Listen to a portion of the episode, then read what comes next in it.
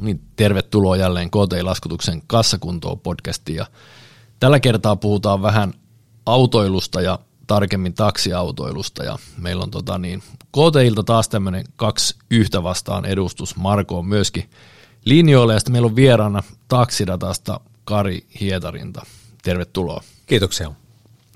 Tota, voitaisiin varmaan lähteä siitä liikkeelle, että tota niin, oot puuhannut tosi monenlaista ja ollut monessa mukana, mutta voisit semmoisen itse semmoisen oman läpileikkauksen kertoa vähän, että oot, mitä, mitä oot tehnyt ja minkälainen, mist, minkä kaiken kautta oot tähän nykypositioon päätynyt. Pitkä historia ainakin omaan korvaan ja silmään, paljon mielenkiintoisia juttuja, mitä oot tehnyt, niin kerro vähän niistä. No joo, tietysti kuulostaa alkuun mukavalta toi puuhailu. Toivottavasti on saanut jotain puuhastelua ohessa aikaakin, mutta tota, viisikymmentäneljä vuotta ikää ja Heidekenellä syntynyt ja perusturkulainen niin kylläkin asunut tässä jo kaksikymmentäneljä vuotta Merimaskussa, eli nykyisessä Naantalissa. Ja, ja tota, aikanaan sitten tota, no niin, työelämään kun siirryin, niin aloitin mediassa, eli, eli kaupunkilehti Turkulaisessa ilmoitusmarkkinoinnissa seitsemän ja puoli vuotta ja sen jälkeen kaksitoista ja puoli vuotta Turun Sanomissa ja vastasin siellä valtakunnallisesta ilmoitusmarkkinoinnista. Ja, ja sen jälkeen sitten siitä tota, no niin,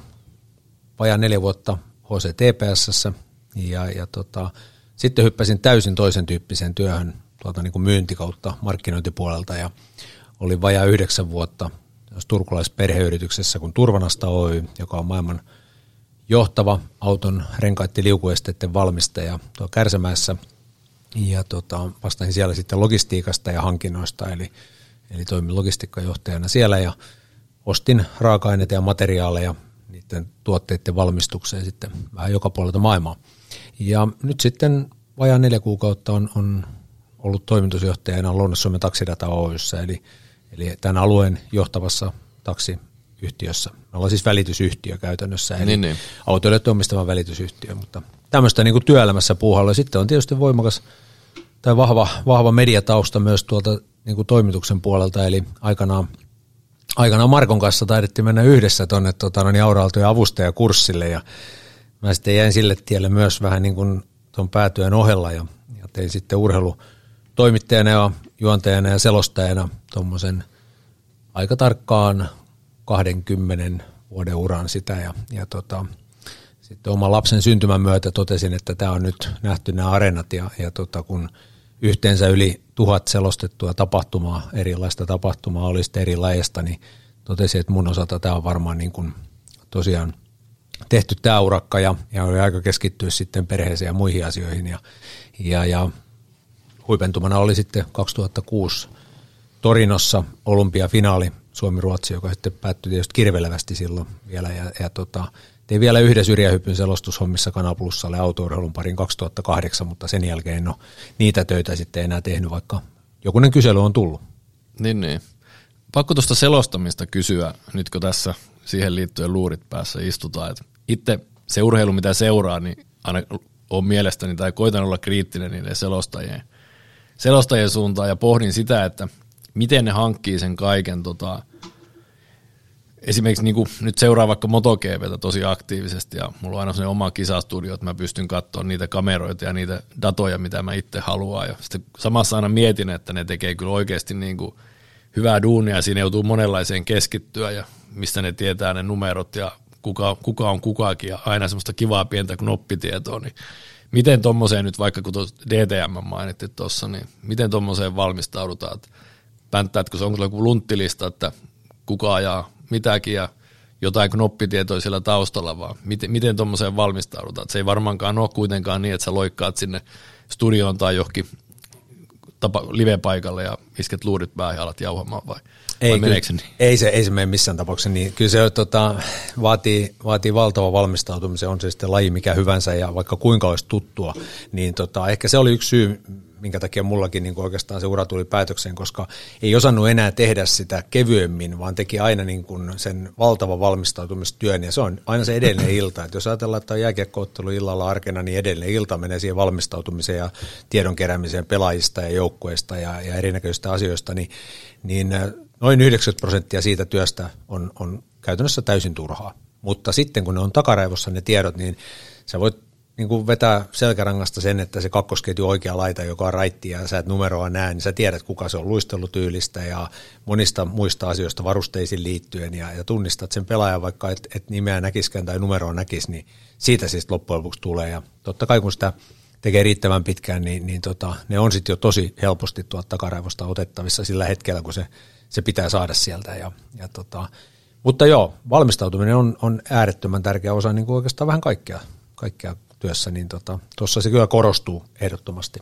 Mä voisin vielä tuota, niin, palata sen verran niin kuin lähinnä tuommoinen oma kommentti tuohon noihin selostajiin, että niissä on niinku ehkä semmoinen, mä itse tykkään monen, monen tyylistä, ja mainittiin tuossa aikaisemmin esimerkiksi niinku Kyllönen mainittiin nimeltä, mutta sitten musiikkitoimittajasta, mikä nyt ei liity niinku asiaan mitenkään tässä kohtaa, mutta jos nimenä on Klaus Fleming tuttu, niin mun on pakko sanoa siitä kaverista, että en tunne eikä tiedä toki mitenkään, mutta sama mitä hän tekee, niin sit on loistava kuunnella niitä hänen selostukseen, kun sä voisit tavallaan tehdä se asian niin, että sä kerrot, että mikä biisi tulee, ja ketä se esittää, mutta sitten kun sä voit heittää siihen niitä ihan älyttömiä knoppitietoja, mitä hänellä on ja miten se levy on syntynyt ja mitä siellä on taustalla, niin semmoisella varmaan niin kuin itseensä, jos selostajana kuka haluaa brändätä tai miten tekee, niin tuommoisella valmistautumisella, vaikka se on sitä niin kuin sanoit, silleen sitaateissa turhaa työtä, niin siinä voi tehdä ihan, ihan älyttömän hienolla tavalla itseensä niin kuin, tavallaan eri, erillä lailla esiin. Kyllä, se on sitä sisältöä, kun tulee sinne rivien väliin siihen, siihen itse tapahtumaan liittyen, eli, eli kun selostaminen loppujen lopuksi on aika yksinkertaista, se on sen tilanteen kuvaamista Joo. kuulijalle, niin, niin sinne kun saa sitä ruokaa sinne väliin, joka tulee nimenomaan niistä tiedosta, sä viittasit Flemingiä ja loistavaa tosiaan musiikkitoimittaja, niin, tota, niin sillä, sillä tavalla se tulee, kun sä oot valmistautunut ja, ja tota, kun sä kaivat sen tiedon tuot so, mielen sopukoista, niin siihen flowhun se tulee siinä samalla sitten, kun sitä tapahtumaa kuvaa. Joo. No niin. Miten tota, niin, tänä päivänä, kun selostaminen on muuttunut aika paljon jotenkin tuolla urheilupuolella ja katsoo vähän laji kuin laji, niin tuntuu, että tänä päivänä on se autourheilu tai on se jalkapalloa tai jääkiekkoa, niin se on aika intensiivistä tänä päivänä se selostaminen ja tuntuu, että selostajilla on jatkuvasti sen niin kuin, tavallaan huippuhetki päällä ja siinä niin kuin, suurin piirtein niin kuin huudetaan koko ajan. Mikä, mikä sun, sun näkemys niin kuin kokone, kokeneena selostajana on siitä selostustyylien kehittymisestä? No varmaan tässä on tämmöisiä ikäluokkakohtaisia eroja myös, että nuorempi polvi haluaa nähtävästi sen intensiteetin heti katsoa, mutta kyllä mä uskon, että tuo urheilun, urheilun tota, no niin, selostaminen on, on ihan samanlaista kuin joku elokuva tai teatteri, eli se draaman kaari pitää huipentua yleensä vasta lopussa, eli eihän elokuvissakaan yleensä tapahdu sitä huipentumaa alussa ja urheilussa se käy niin ja jos sä vedät itse stappiin viiden minuutin kohdalla, niin sen kahden ja puolen tunnin kohdalla voi olla, että ei ole enää nostettavaa ja sit, siten sitä pitäisi mun mielestä ajatella, että tarjoaa sen elämyksen niin, että se on kiinnostava loppuun saakka ja mä en nyt välttämättä esimerkiksi jaksa kuunnella semmoista jalkapalloselostusta, jossa ensimmäisestä minuutista lähtien huudetaan ihan kurkku suorana, koska siellä on pitkä peli ja tulee suvantovaiheita ja, ja sitten se niin kuin lässähtää pahasti, että tota Ehkä, ehkä tota, no niin, tässä on tyyppikohtaisia ja ikäluokkakohtaisia eroja, mutta mä luotan semmoisen rauhallisempaan ja tota, no niin, asiantuntevampaan ja, ja tota, no niin, sitten loppua kohti nousevaan kerrontaan. Tänään, tänään on niin kuin mielenkiintoista, on niin kuin erilaisia selostustyylejä tarjolla. Tänään on Pariisin Nitsa pyöräilykilpailu ja legendaarinen Peter Selin tiputtelee rauhalliseen tahtiin faktoja siellä ja sitten illalla on tar- tarjolla niin kuin Champions Leaguea ja vähän niin kuin tällä nykytyylillä sitten. Niin ja se on lajikohtainenkin asia, että jos me ajatellaan, että curlingia selostettaisiin samalla tavalla kuin jotain jalkapalloa selostetaan tällä hetkellä, niin voi olla, että ei ehkä katsoja niin kauan olisi, tai siinä olisi aika kova, kova ainakin tota, niin työ kertoa sen kiven liukuminen niin kuin yhtä, yhtä samanlaisia huudella koko sen matkana. Ja. Mm. Tuohon Seliniin viitaten, niin mä aina mä voisin niin asialta ei todellakaan mene näin, mutta mä oon aina sanonut, että Selin on selostanut mun pyöräilyä Eurosportilla joskus. Ja tavallaan, kova, tavalla, ta, tavallaan onkin, koska mä muistan mitä kisaa hän joskus selosti, toukokuussa tapahtuvaa kisaa, mutta mä katsoin sen tallenteen ja sitten samaan aikaan oli Mustion tempo Mustiossa, missä mä olin itse kilpailemassa, niin siellä sitten hän mainitti, että samaan aikaan ajetaan myöskin Mustion tempoon. Okay. Niin tietysti, okay. tietysti mä ajattelin sen niin, että hän, hän selosti mun ajavista siellä Eurosportilla. Se oli sulle tärkeä juttu. Se oli, oli ja se, se, oli niinku, se oli hauska. Ja taas kerran just niitä, mikä erottaa ne toimittajat niistä, joka kertoo sitä, mitä se näkee, vaan se niin kuin, kun se tavallaan on elää ja hengittää sitä lajia, niin se tiesi, että on olemassa tämmöinen Mustion tempo, joka ei ole mikään niin kuin sinänsä arvokisa, on kylläkin raaka kilpailu, että viidenkymmenen kilsan tempo, missä on valtavia ylämäkiä, tosi raaka reitti. Mutta hän tiesi sen ja oli tietoinen, ei maininnut mitään tuloksia, eikä se, silloin varmaan mitään liveä ollutkaan, mutta hän mainitti, että siellä on Mustion tempo. Jopa katsoin sitä tallennetta, niin mä mietin, että se puhuu musta. Mutta kertoo asiantuntemuksesta myöskin niin kuin selostajan osalta, että tietää laji laajemminkin. Joo, ja, ja mikä tyyli sopii mihinkin lajiin, niin se on just se, se pelisilmän paikka myös. Että, totana, niin. Mites tota niin... niin moottoriurheilu ja moottorit ja taksiautoilu kohti ollaan niin kuin menossa, mutta teillä on perheessä tuota moottoriurheilutaustaa vähän pidemmältä, kun sun isä on ajanut eläintarhanajoja ja teillä on erilaisia vanhoja kilpa-autoja taulassa. Joo, ja... Joo isäni Hemmo Hietarinta oli tota, no niin, Jeltsun voittaja parina vuonna ja, ja teki pitkän moottoriurheiluuran, kuoli kylläkin jo vuonna tuhatyhdeksänsataakahdeksankymmentäkolme, mutta, tota, mutta sain... Tietysti vähän verenperintönä sitä moottoriurheilun kipinää ja joku joskus sanoi, että Hietarin on niin kuin veren sijasta suonissa bensaa, mutta tota, mä en ajanut kauhean pitkään. Vähän mikroautoilla kilpaa ja se oikeastaan siinä. Ja, ja tota, ö, hän innosti kyllä autoiluun, että mä oon ensimmäisen autoni saanut tuonne Iniön jääradalle, niin kuusisataa sen Fiatin, kun mä olin yhdeksän vanha. Että tota, kyllä mä sehän on, aut- sehän on, anteeksi mä keskannut, sehän on oikein sama sitten kuin tota niin, niin. meidän niin kuin pää, pääselostajalla tänään, että Fiatilla mennään, että mm. apartti löytyy. Joo. Kyllä. Hienoja laitteita, joo. Mutta tota, ää, joo, autojen kanssa kasvanut. Meillä oli sitten perheessä myös tota, no niin, yritys, eli, eli autoliike, ja sen parissa sitten sain, sain kasvaa ja nähdä sitä touhua, ja, ja tota, vanhempien neuvosta kyllä hakeuduin muille aloille sitten, että löytäisi jonkun helpomman alan kuin autojen parissa, että en ole, en ole sillä alalla sitten ollut töissä oikeastaan nyt, kun vasta tässä Taksidatan parissa. Ja, ja tota, moottoriurheilu on ollut tosiaan iso osa meidän perheessä, ja, ja tota, mutta mä en ole isäni nähnyt tietysti ikinä ajavaa, mutta muista ikimuistoisesti sen hetken vuonna yhdeksänkymmentäkaksi äitien päivänä, kun kiersin Eläintarhaajojen muistoajossa isäni, isäni Mitset Cooperilla niin tota, rataa, ja siellä oli noin kolmekymmentätuhatta ihmistä radan varressa, ja kun mä ajoin sillä autolla, niin ihmiset niin kuin taputti ja hurras sitä, ja, ja siellä oli paljon varmasti niitä, jotka on ihan polvihousuissa ollut pienenä poikana katsomassa.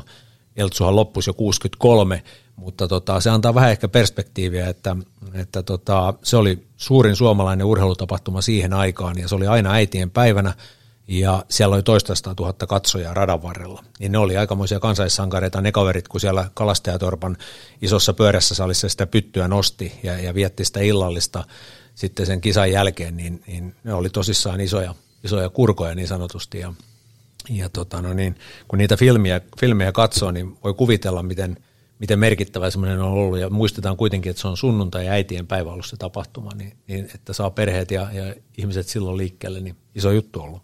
Mutta auto on tallella edelleen entisöitynä, isäni entisöi sen ennen kuolemansa, ja se on edelleen toimintakuntoisena kylläkin pitkä aika siitä, kun olen sitä käyttänyt, mutta löytyy edelleen kyllä varastosta.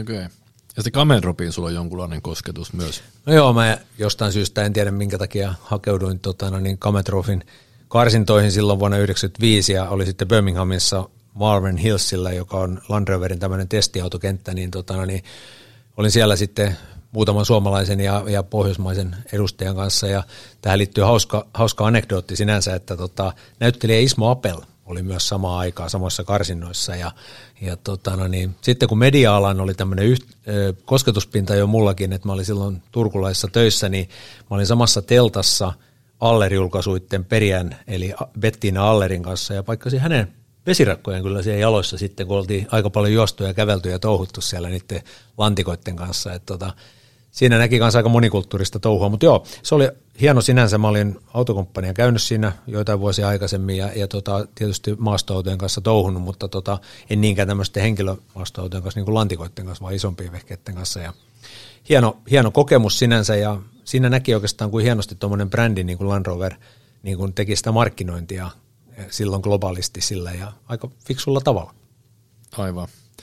Mutta hei, tässä on, nyt on On, on eläintarha-ajoa ja maastoautoilua, tässä on hyvä aasinsilta tota niin, sitten taksiautoiluun, että mitä kuuluu taksibisnekseen vuonna kaksituhattakaksikymmentäkaksi? Aika, aikamoista murrosta ollut viime vuodet ja myllerrystä ja tietysti, uudistumista. Niin, tietysti kahdeksantoista, kun, kun tota, niin laki muuttui, niin, tota, niin siinä haettiin varmasti sitä Sipilän hallituksen johdolla ja keskustalaisten ministerien johdolla, että kilpailun vapautuminen toisi niin kuin lisää asiakkaita alalle.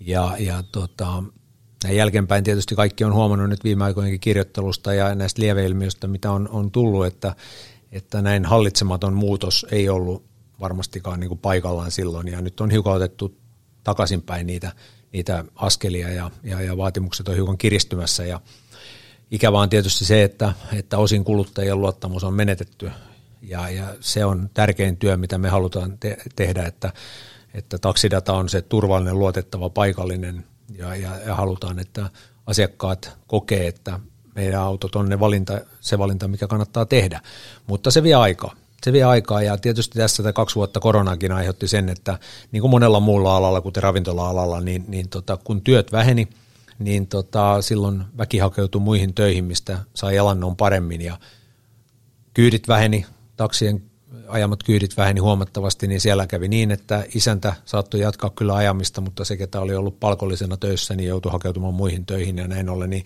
kuljettajapula on yksi haaste, mikä, mikä pitää myös ratkaista ja, ja tota, niin kuin monella muullakin palvelualalla on sama tilanne. Ravintolat on varmaan ihan samasti anteeksi edelleen, niin tämä meidän täytyy ratkaista, jotta me saadaan autot liikkumaan kannattavasti, koska on selvää, että autoilija ei yksin jaksa loputtomiin ajaa sitä autoa, vaan sinne tarjotaan joku toinen ajamaan, jotta se auto tuottaa, niin sen täytyy liikkua.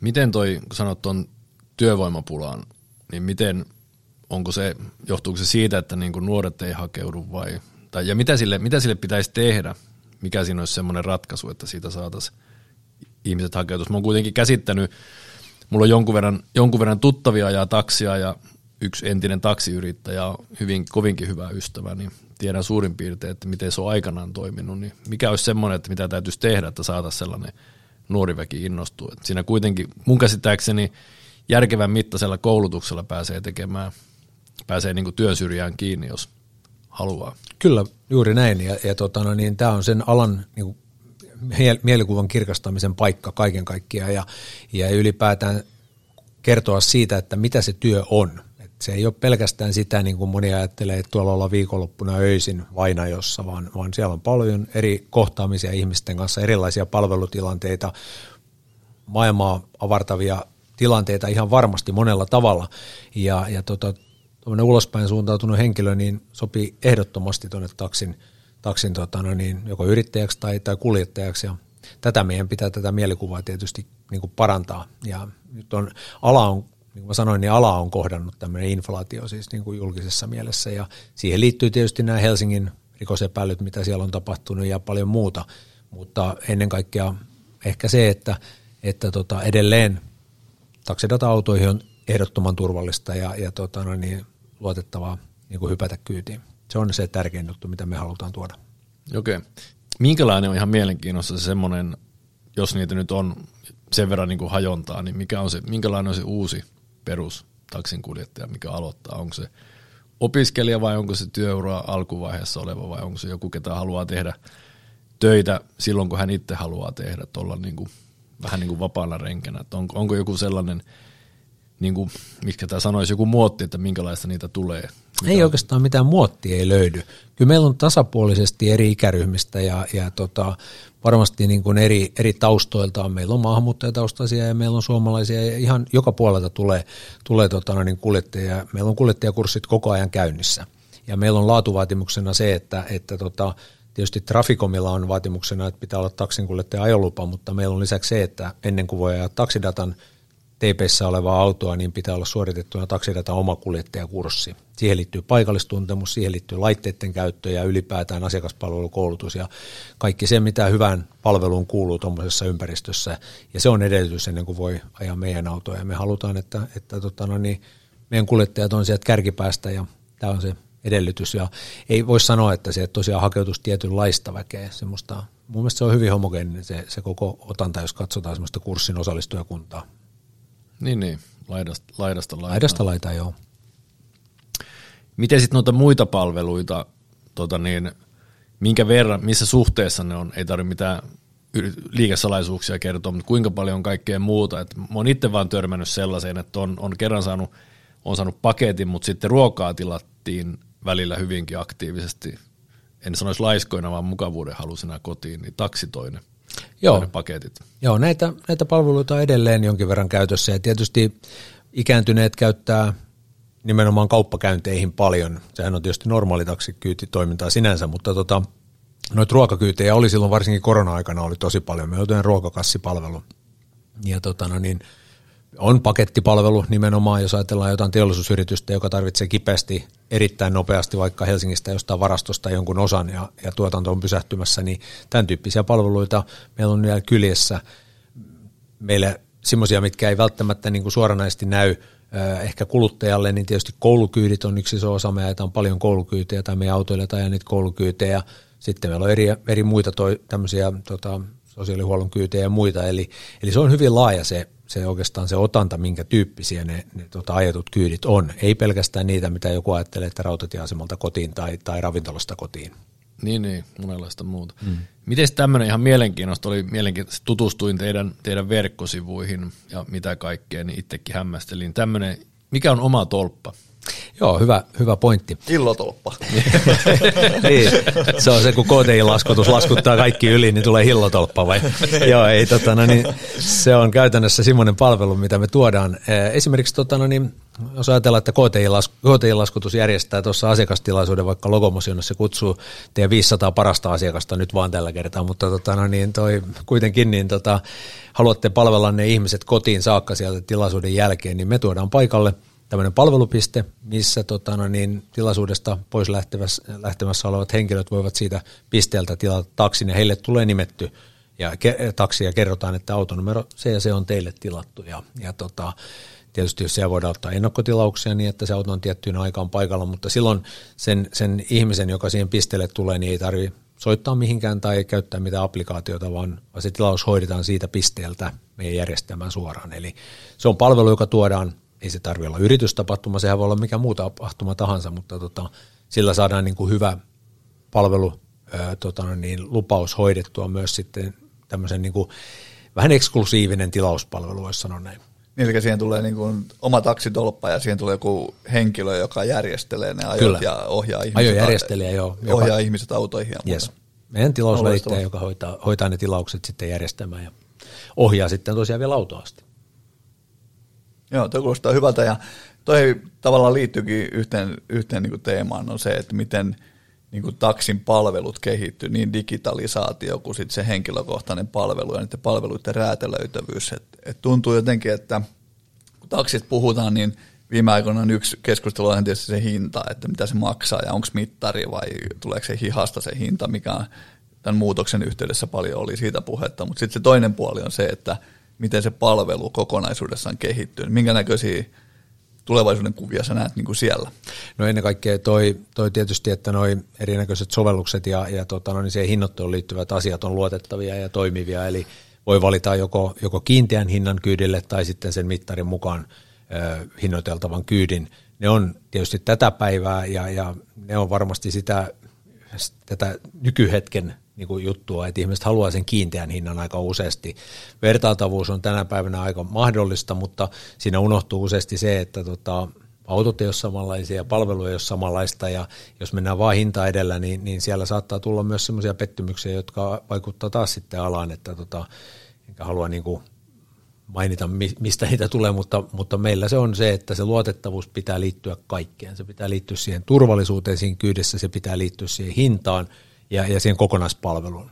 Ja, ja se, että mitä se tulevaisuudessa tulee olemaan, niin, niin tota, ehkä semmoinen, ei, ei pelkästään henkilöliikenteeseen liittyen, vaan, vaan tietysti kun ajatellaan, että ihmiset tilaa hirveästi tänä päivänä vaikka verkkokaupasta tavaraa, niin, tota, niin tämmöinen last mile-tyyppinen palvelu saattaisi olla se seuraava jatke, jota, jota meidän autot voisi hoitaa, koska tota, sehän on ihan hullua, että jos me ajatellaan tämmöistä laajaa talousaloitta kuin meilläkin, niin yksittäinen jakeluyhtiön auto lähti ajamaan vain yhtä pakettia johonkin tiettyyn pisteeseen, vaikka nyt Naantalin, niin meidän autot liikkuu jatkuvasti täältä sinne. Taksit liikkuu huomattavasti enemmän sitten kuin yksittäiset jakeluautot tietyllä reitellä, niin tässä voisi olla yksi lisäpalvelu. Mm. Joo, se on totta. Eikö tämä hintaa tai sitä kannattavuutta ja sitä hinnan tasoa, niin eikö sitä pystyisi nostamaan niin kuin sillä tavalla, että nostaa myöskin sen palvelun laatua. Että sehän ei vaadi itse asiassa hirveän paljon, että jos ihmisille vaikka kannetaan sisälle kotiin asti matkatavarat, kun ne tulee sieltä lentoasemalta, tai, tai siis mitä tämä niin kuin chauffeur-tyyppistä juttua.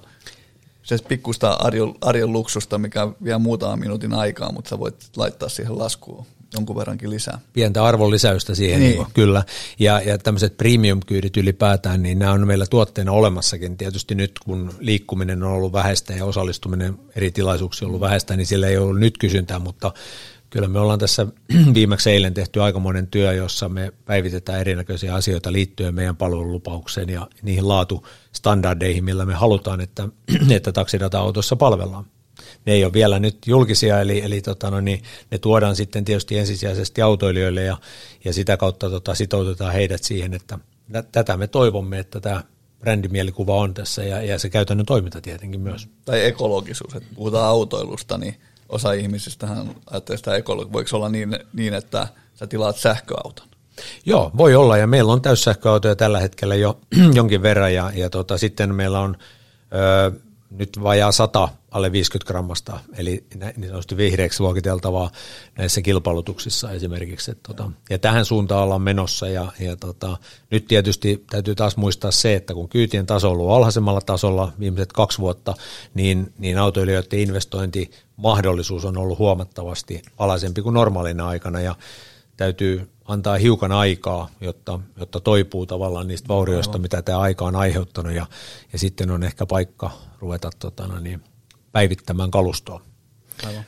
Onko, onko semmoinen tuleva, tai on varmasti, mutta miten, miten niin kuin maailma saataisiin semmoiseen suuntaan, että taksilla voisi myöskin tavallaan kilpailla sitä yksityisautoilua vastaan. Ja mä olin tuossa välillä, mä itse viime kesänä ostin kahden vuoden jälkeen auton takaisin. Mä olin pari vuotta siinä välissä pelkkien moottoripyörien varassa. Kylläkin läpi vuoden, mutta silleen, että en, ei, kun asun keskustassa ja työpaikka on tässä kävelymatkan päässä, mutta sitten lopulta mulla vei mukavuuden haluja tuommoiset aamujutut, että mä tarvin auton taas. Mutta meillä oli välillä silleen, että jos meidän tarvi käydä esimerkkinä nyt vaikkapa keskustaa ulkopuolella Ikeassa tai jossain, niin mä laskin niin kuin helposti niin, että me voidaan rällätä taksilla ne ajot, ja se on silti monin verran halvempaa, mitä se auto-omistaminen. Miten tämmöinen malli voisi niin kuin yleistyä, että ihmiset ei laskisi tai ei, ei pitäisi sitä niin kammokalliina, vaan osaisivat ajatella, että se voi olla näin. Tai voiko tähän tulla esimerkiksi joku, joskus oli joku sellainen palvelu ainakin Helsingin seudulla, että sait kiinteällä kuukausihinnalla käyttää jonkun verran taksia ja bussia.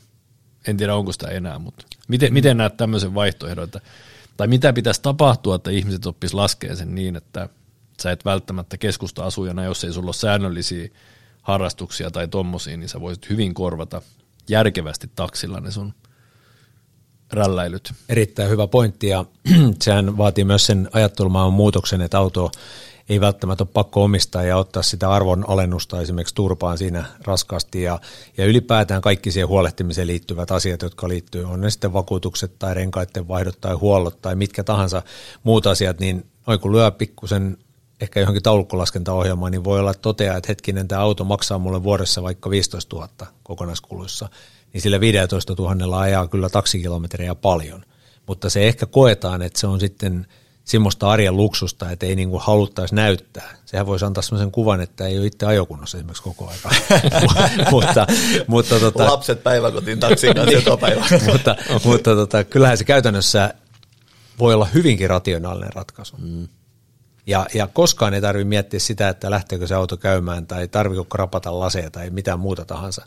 Mutta sehän on sitä niin kuin käytännön ajattelua. Meille vaan auto on semmoinen tietynlainen, varmaan vähän statussymbolikin tietyllä tavalla, mutta ennen kaikkea se, että se auto pitää olla. Mm. Mutta järki voisi sanoa, kun pistäisi ne asiat taulukkoon, että ei ehkä tarvitse olla. Joo, näin se on, ja noin mäkin sitä silloin, silloin toki laskeskeli, ja itse asiassa muistan kyllä, että se oli, se oli silloin teidän, teidän autoi, kun sain hyvää palvelua, kun oltiin sitten Ikeassa semmoisen jonkun koottavan huonekalun kanssa, ja soitettiin sitä ja tilattiin, ja saatiin vielä semmoinen auto, mihin se mahtui, ja et se, oli niinku, se oli siihen hetkeen helppoa, että nykyinen autonomistaminenkin, niin se on pakko tunnustaa, että se on ihan tota puhdasta laiskuutta, ja olisi se aamulla tyylikästä mennä joka aamu taksilla salille. Mm. Nee, nee. Kyllä. Mut mikä on semmoinen vielä, mikä tulee olemaan semmoinen taksiala kaksi piste nolla, että mikä mihin se tulee menemään ja että onko se yhdistelmä näitä. Niin itse, itse miettisin, että kun en, en alaa tunne, että se voisi olla ehkä semmoinen, että niitä käytettäisiin tietysti tosi enemmän vielä kaiken digitalisaation kautta, mutta että sillä korvattaisiin myöskin noita autoja. Ja mikä, vai, mikä on sun näkemys, kun katsot sitä niin kuin ammattilaisen tontilta, niin mitä tulee tapahtumaan? Että mitkä on ne isot muutokset, mitä jatkossa on? Yksi voi olla se, että, että niin kuin jo ekologisesta näkökulmasta niin, niin on niin kuin julkisen verkon täydentäviä palveluita, jotka on, on niin kuin tämmöisiä kyytien yhdistelyjä. Eli autossa voi olla useampiakin kuin yksi, taksiautossa ei se tarkoita, niin tota, eli, eli saataisiin reittiyhdistelyjä. Voisi olla tämmöisiä palvelulinjatyyppisiä, jotka, jotka on taksien hoitamia. Niin kuin tuolla esimerkiksi Pohjoisessa on ollut jo pitkään, että pitkään siellä tilataksit toimii tavallaan niin kuin busseina. Niin. Mm. Joo. Et jotenkin niin kuin semmoinen Simonen, tota, no niin päivässä on kuitenkin tiettynä ajankohtina olisi mahdollista hoitaa tämmöisiä palveluita. Se on selvää, että tila-autoille esimerkiksi tällä hetkellä niin on aamu- ja iltapäivisin on paljon käyttöä, koska koulukyydit on, on yksi iso osa tätä kokonaisuutta. Mutta päiväsaikaan esimerkiksi sitten, jos ajatellaan vaikka kauppa-asiointia tai vanhusten kuljettamista, niin siinä voisi olla iso paikka. Miten yhteiskunta suhtautuu tämmöiseen esimerkiksi malli, jossa yhteiskunta maksaa osan ja, ja sitten se palvelua käyttävä henkilö maksaa itse osan? Tämän tyyppistähän on kyllä olemassa, mutta tota, no niin, kyllä yhteiskunta on niin kuin lähtökohtaisesti suhtautunut siihen hyvin, mutta enemmän tarkoitan oikeastaan sitä, että, että tuolla voisi olla verkostoa, sellaista linjaverkostoa, joka on niin kuin jatkuvasti liikkuvaa ja se on sitten sen kuluttajan itse maksamaa ja voi olla, että se liikenne on taustaltaan tuettu jollain tavalla. Perinteistä bussiliikennettä periaatteessa. Niin, periaatteessa bussiliikennettä. Taloudellis- taloudelliselta logiikaltaan. Niin, mutta kuitenkin se on selvä asia, että jossain tulee raja myöskin, että milloin kannattaa tuommoista isoa katuliikenteen linja-autoa kierrättää pienille kuille ja, ja kuinka isoja lenkkejä niiden kannattaa ajaa, vai onko niin, että olisi niinku pudotuspiste, että tuossa putoaa pois ja tästä eteenpäin se hoidetaan toisella kalustolla. Tuossa varmaan tarvittaisiin vähän digitalisaatioa sitten kylkiäiseksi, että että tiedettäisiin aina, mitä reittejä kannattaa ajaa. Kyllä, sitä. Ja missä, missä niin kuin ihmiset liikkuvat. Se, se data pitää, pitää tietysti analysoida. Mutta tämä voisi olla yksi esimerkiksi näkökulma. Niin, ja toi niin. Voisi olla tämmöistä on-demand-tyyppistä, että ihminen voisi niin kuin laittaa, että täällä, täällä ollaan ja hmm. näkisi, että kauaksi kestää. Joo, ja sitten varmaan yksi, mikä saattaa tulla, on tämmöinen tarjouskauppatyyppinen ratkaisu, että tota, joku haluaa kyydin auto. Meillähän on tyypillisesti, että jos on pitkiä kyytejä, joku ajaa tästä vaikka nyt esimerkiksi vaikka Naantaliin, niin, niin se auto saattaa palata sieltä tyhjänä takaisin, mutta jos siellä olisikin Naantalissa joku halukas asu, ää, asiakas, joka kertoo, että hän on valmis maksamaan tästä kyydistä takaisin Turkuun tämän hinnan, niin voi olla, että siinä tulisi kaupat. Aivan, aivan niin kapasiteetin käyttöä vähän tehostettaisiin. Niin. Eli tyhjäajon niin kuin poistamista, vähentämistä. No. Okei. Okay. Sitten tämmöinen vielä tähän loppupuolelle, tämmöinen tosi oleellinen kysymys, että onko teillä jotain tutkittua tilastodataa siitä, että mitkä on näitä yleisimpiä semmoisia small talk-kysymyksiä taksikuskeille. Se on aina kun, aina kun siihen autoon istuu jossain porukassa ja sitten siinä tulee aina sellainen pieni lyhyt kiusallinen hetki, niin mulla on tässä pari, että joku avaa se aina sen keskustelun, että tota, onko renki vai yrittäjä, mm. tai toinen, jos te tällaiset, onko kitkat vai naftat. Onko jotain muita helmiä vielä? Ben, bensa tai diiseli. Niin. Itekin, itekin opiskeluaikana ajanut jonkun verran taksiin, niin se oli just tätä tasoa se. Joo. Tota, ei, ei varmaan tuommoista tota, no niin, tutkimusta ole tehty. Meidän kuljettajat olisi varmaan parhaita vastaamaan siihen, mitkä ne yleisimmät kysymykset on. Se varmaan vähän vaihtelee kyllä vuorokauden ajasta riippuen. Eli tota, no niin, varmaan se perjantai-lauantai-iltojen kysymys, että mihin kannattaisi tänään mennä. Sitä kysytään aika paljon. Että, tota. Mutta ei varmaan prototyyppikysymystä löydy tähänkään, että mikä se on. Niin, niin. Mutta näitä varmaan saa jonkun verran kuulla. Ja joo, ja on, onks, onks kiire ilta? Niin, onko ollut paljon ajoa? Joo. Joo. Kyllä niitä varmaan löytyy näitä legendaarisia kysymyksiä paljon. Joo. Ei, ei, ei, ei varmaan löydy tosiaan tota ihan yhtä kysymystä. Niin, niin. Mutta hei, tähän loppuu vielä, tota, niin mitä semmoinen, ketä nyt miettii joko näitä, tietysti näitä palveluita, oli se, oli se tolppaa, pikapakettia tai sitten ehkä niinku tuommoista kurssia, niin mitä sä neuvosit tekemään? Teidän verkkosivulta löytyy varmasti näihin kaikenlaista. Joo, www piste taksidata piste fi osoitteesta löytyy kyllä hyvät tiedot näistä kaikista palveluista. Ja, ja tota, no niin, on se sitten kuluttaja tai yritysasiakas, niin kyllä sieltä kattavasti löytyy, löytyy tietoa. Ja aina tietysti voi soittaa ja kysyä meidän palveluun, eli nolla kaksi nolla nolla yksi nolla nolla neljä yksi numerosta löytyy paljon lisätietoa sitten kysymällä. Mutta Oikeastaan mitä tahansa tuommoisen liikuttamiseen liittyvää palvelua, niin kyllä, kyllä taksi ylipäätään ne hoitaa. Ei oikeastaan paljon tule rajoitteita. Aika kohtuullisen kokoisia pakettejakin pystytään kuljettamaan, niin kuin, niin kuin tuossa tota, no niin, todettiin aiemmin, että, että tota, mahdollisuuksia on paljon. Kyllä. Otan tähän loppuun, niin kun lopetetaan vielä toinen, vähän niin kuin off-topickiin, toinen vakava, vakavamielinen, leikkimielinen tota, niin, niin, kysymys, että kun ollaan kaikki tässä niin kuin turkulaisia, ja tota, niin jääkiekko on jotenkin Samilla lähellä sydäntä, että Samihan tunnetusti inhoa jääkiekkoa, ja hänen vaimonsa taas on intohimoinen H C T P S-fani, ja sä kun Kari oot tota, niin, ollut myöskin H C T P S:n toimitusjohtaja, ja olit myöskin vuonna kaksituhattakymmenen, jolloin viimeinen mestaruus voitettu, ja Miltäs, miltäs nyt näyttää, että tota, niin jos menestystä tulee, niin ne taksitkin liikkuu sieltä hallilta vähän paremmin, mutta mikä sun näkemys on, että milloin, milloin seuraavaksi? Toivottavasti mahdollisimman pian. Nyt on kaksitoista vuotta edellisestä mestaruudesta ja, ja tota, viime keväänä oltiin jo lähellä. Ja, ja tota, totta kai sitä itse niin kuin tepsiläisenä toivoa, että, että se tapahtuisi mahdollisimman usein ja, ja tota, nyt ennen kaikkea mahdollisimman pian, ettei odotus ole pitkä. Edellinen odotus oli yhdeksän vuotta silloin, ja siinäkin tuntui, että semmoista patoutunutta toivetta oli kaupungissa ilmassa tosi paljon, ja se tapa tietysti, millä se tuli, oli tietyllä tavalla satumainen, mutta, tota, mutta kaksitoista vuottakin on pitkä aika tässä kaupungissa, kun oli totuttu siinä, siinä tota voi sanoa, että tota kahdentoista vuoden aikana kuuteen mestaruuteen mm. siinä, siinä stintillä, niin tota, taisi olla itse asiassa hiukan enemmänkin, taisi olla Tota, no joo, siinä, siinä jaksossa oli kuusi joo, mutta tota, kyllä, kyllä tota, edellytykset on olemassa. Tietysti nyt kun katsotaan kilpailuympäristöä ja, ja tota, muutosta, mitä tapahtui K H L tota, no niin myötä suomalaisten pelaajien osalta, niin se pelaajavirta, mikä tänne tuli, niin, niin vahvisti kyllä muutamia joukkueita aika paljon. Ja, ja tota, kilpailu tulee olemaan kovaa, mutta sitten kun mennään noihin peleihin, jossa pelataan vaan voitosta, niin kaikki on aina mahdollista. Ja aina, aina, niin kuin sanoin, niin tämmöisenä varsinkin kun Tepsillä on vielä juhlavuosi, satavuotisjuhlavuosi, vaikka sitten virallinen päivä onkin tuolla syksyllä myöhemmin, niin tota, kyllähän sitä voi juhlistaa jo tänä keväänä mestaruudella ihan komeasti. Nyt Sami voi mennä nyt kotiin ja sanoa, että hän on, hän on tavannut asiantuntijan ja hyvältä näyttää. Joo, vois, hyvältä näyttää joo ja, ja tota, no niin, se on mukava tietysti, että tota, no niin, teillä on rouva kotona, kun on kiinnostunut tämmöistä aiheesta, että pitäisi varmaan kisastudio pistää sitten keväällä pystyyn. Joo, Sami varmaan mielellään kutsuu meidän katsomaan jääkiekkoa kotiin. Kyllä, kyllä. Mutta sen verran mun täytyy sanoa, että silloin kaksituhattakymmenen, kun oli ne juhlat, niin ne oli tuossa torilla ja siellä oli mun mielestä kilpi esiintynyt. Mä olin siellä. Joo, oli. Mulla löytyy tämmöinen. Okei, okay. Pimeä menneisyys. Pimeä menneisyys ja mä arvostan sitä, että joku, niin kuin, toi, toi tietysti inhoaminen on vahva termi, että mä en niin kuin seuraa, seuraa jääkiekkoa ja se ei ole mua varten, mutta mä arvostan niin kuin sitä niissä, ketkä siihen syttyy ja ketkä jaksaa sitä huutaa. Et esimerkiksi kun vaimo katsoo jääkiekkoa kotona, mitä tahansa peliä, mitä hän siellä karjuu, niin mä lähden mieluummin jopa pois, että mä niinku sillä omalla innostamattomuudella lat, niinku latistan sitä tunnelmaa. Ja se sama, kun mä katson muomia juttuja, niin kumpikin ymmärtää niitä, että kyllä se hieno peli ja on sille paikkaansa. Ja mä oon käynyt tänä vuonna katsoa yhden pelin, että joo, se oli ihan hyvä viihdettähän se oli.